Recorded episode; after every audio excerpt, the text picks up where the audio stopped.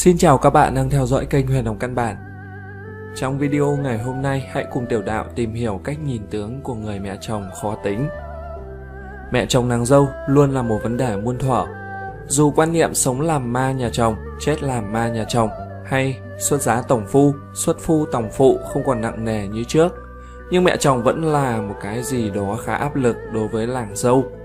Không phải người mẹ chồng nào cũng tốt vào tâm lý, và trong video ngày hôm nay, hãy cùng Tiểu Đạo tìm hiểu xem là biết liền tướng mẹ chồng khó tính là những tướng gì nhé.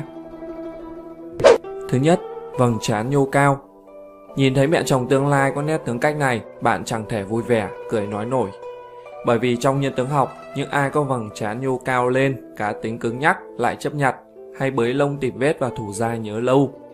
Làm dâu trong gia đình có mẹ chồng như vậy, bản thân bạn phải tập xác định ngay từ đầu làm việc gì cũng phải thận trọng, nghĩ kỹ càng trước khi nói.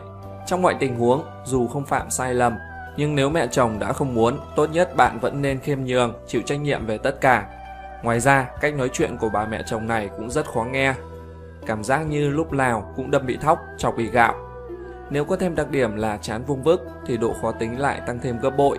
Người này không những có trí tuệ thông minh mà còn thích áp đặt người khác. Nếu nàng dâu không cư xử khéo léo, e rằng gia đình sớm sẽ đổ vỡ. Thứ hai, mặt gầy, sống mũi cao. Đặc điểm của tướng mặt này là nhìn trông gầy guộc, sống mũi cao tạo cảm giác như mặt khá nhọn.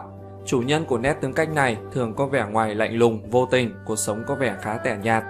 Nếu có thêm đặc điểm là sống mũi nhô cao và gồ lên, chứng tỏ người này rất ích kỷ, chỉ biết tới lợi ích của cá nhân. Thường ngày, người này đều tỏ vẻ thanh cao, coi khinh người khác, làm gì cũng xuất phát từ lợi ích của cá nhân.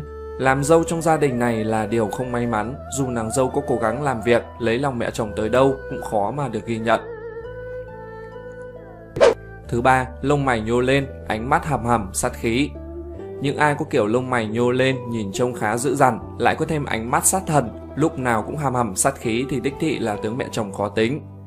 Người này sống ích kỷ, chỉ biết tư lợi cá nhân, lại mắc tật hay soi mói nên lúc nào trong nhà cũng rối như mớ bòng bong.